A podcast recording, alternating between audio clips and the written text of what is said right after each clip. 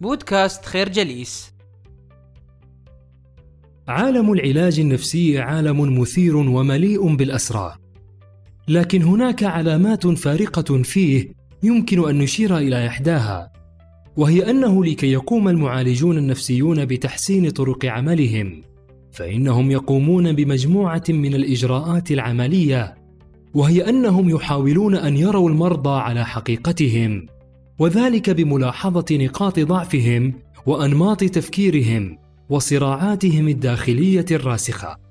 وفي الجانب الآخر يقف المريض المحتاج إلى مساعدة طبية وفي ذهنه أنه يريد أن يكون محبوبا ومثيرا للإعجاب. وهذا الأمر يدفع بالكثير من المرضى إلى إخفاء نقاط ضعفهم وأنماط تفكيرهم وصراعاتهم الداخلية.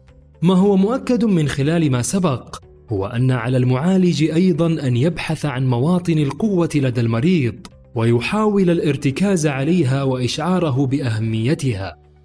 وهذا يشكل تحديا حقيقيا بالنسبة للمعالج النفسي. إذ دوما يجد نفسه محاطا بمرضى يحاولون أن يخفوا أكثر مما يبوحون فيبدون متماسكين بشكل مختلف عما هم عليه في الواقع الفعلي. وبداية المعرفة الحقيقية هي أن يلتقي المعالج النفسي مع مريضه في النقطة التي يستطيعان أن يخلقا بينهما تواصلا يؤدي بهما إلى الوصول إلى نتائج مرضية. الفكرة يحتاج المعالج والمريض إلى الكثير من الجهد لبناء علاقة أساسها الثقة والأمان. في عالم العلاج النفسي كل واحد من أطراف العلاج يحمل تصورا مغايرا عن الطرف الآخر. ولكن غالبا حينما يقصد مريض إحدى العيادات النفسية فهو يعرض لقطات عن نفسه. ومن هذه اللقطات يمكن للمعالج النفسي أن يستنبط ويفهم ويحلل. لكن المشكلة هنا التي تواجه المعالج النفسي هي أن المريض حينما يلجأ إلى العيادة غالبا ما يكون في أسوأ حالاته النفسية. تتملكه مشاعر اليأس أو الدفاع أو الإرباك أو الفوضى. كل واحد وكل طرف يتوقع من الطرف الآخر أشياء. فحينما يجلس المريض على أريكة المعالج النفسي فهو في الحقيقة يتطلع أن يجد فيه بعض التفهم والتعامل الحسن وحسن التواصل. هناك علاقة في بعض الأحيان متوترة في الخفاء ترى بأن المعالجين النفسيين يملكون ترياقا لكل الحلول. في حين أن المعالج النفسي في نهاية المطاف هو شخص يحاول المساعدة. وكي يتم بناء هذه العلاقة التواصلية مع المريض المحتاج للمساعدة. فلا بد من بعض الوقت للتعرف على المريض وآماله وأحلامه ومشاعره وسلوكه. وحتى يتسنى للمعالج النفسي أن يخلق هذا الشعور وهذا الجو فهو يحتاج لأكثر من جلسة استماع وأكثر من عامل ثقة لبلوغ الراحة المنشودة. وهذا الأمر لا يمكن أن يمنحه شخص سوى المريض نفسه. فالعملية تبدأ منه وتنتهي عنده. الفكرة يحتاج المعالج النفسي إلى وقت أطول لبناء ثقة مع مريضه. هناك قاعدة تقول وقد أشار إليها العديد من علماء النفس، وهي أن معظم المشاكل التي يعاني منها الإنسان هي فهم الماضي والعلاقة معه.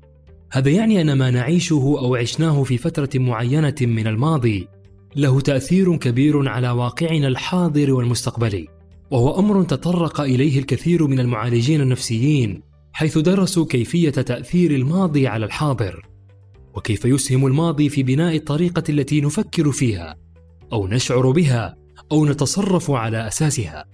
قد يستهين الإنسان باللحظات والتمثلات التي يخلقها الماضي في عقل كل واحد منا. لهذا يجب علينا أن ننتبه لخطورة هذا الموضوع. وذلك بأن نتخلى عن كل الاستهامات التي تدفعنا إلى خلق ماض أفضل أو ماض بئيس على حد سواء. الإقرار بهذا الموضوع يجعلنا نتقبل مبدأ غياب أي إمكانية للإعادة أي إعادة الماضي وأحداثه وأشخاصه ومن ثمة استحالة إصلاحه وهو الشيء الذي يخلصنا من شباكه. وإذا ما أقررنا بهذه الأهمية فإن تغيير علاقتنا بالماضي والنظر إليه من زاوية مغايرة هو جوهر العلاج. لكننا ما لم نغير هذه النظرة فقد يكون مفهومنا عن المستقبل حاجزا أمام كل تغيير منشود مثل مفهومنا عن الماضي. الفكرة الماضي ومفهومنا عنه هو أحد تجليات الأزمات النفسية التي يعاني منها الإنسان. حقل العلاج النفسي كان ولا زال حقلا مليئا بالمفاجآت والدراسات. ولعل أهمها ما أشار إليه المحلل النفسي البريطاني ويلفورد. وقد افترض هذا المحلل أنه يتعين على المعالجين النفسيين أن يعالجوا مرضاهم من دون ذاكرة ولا رغبة.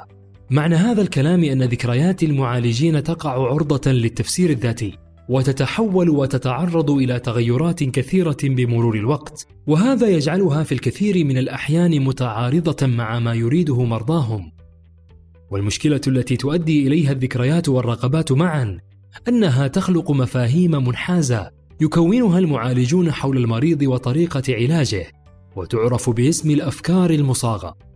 وأهمية ما قاله العالم النفسي البريطاني تكمن في أن على الأطباء أن يدخلوا كل جلسة من جلساتهم العلاجية مع مرضاهم ملتزمين الإصغاء إلى المريض في اللحظة الراهنة بدل التأثر بذكرى ماضية والبقاء في حالة انفتاح على مختلف المحصلات بدل التأثر بالرغبة.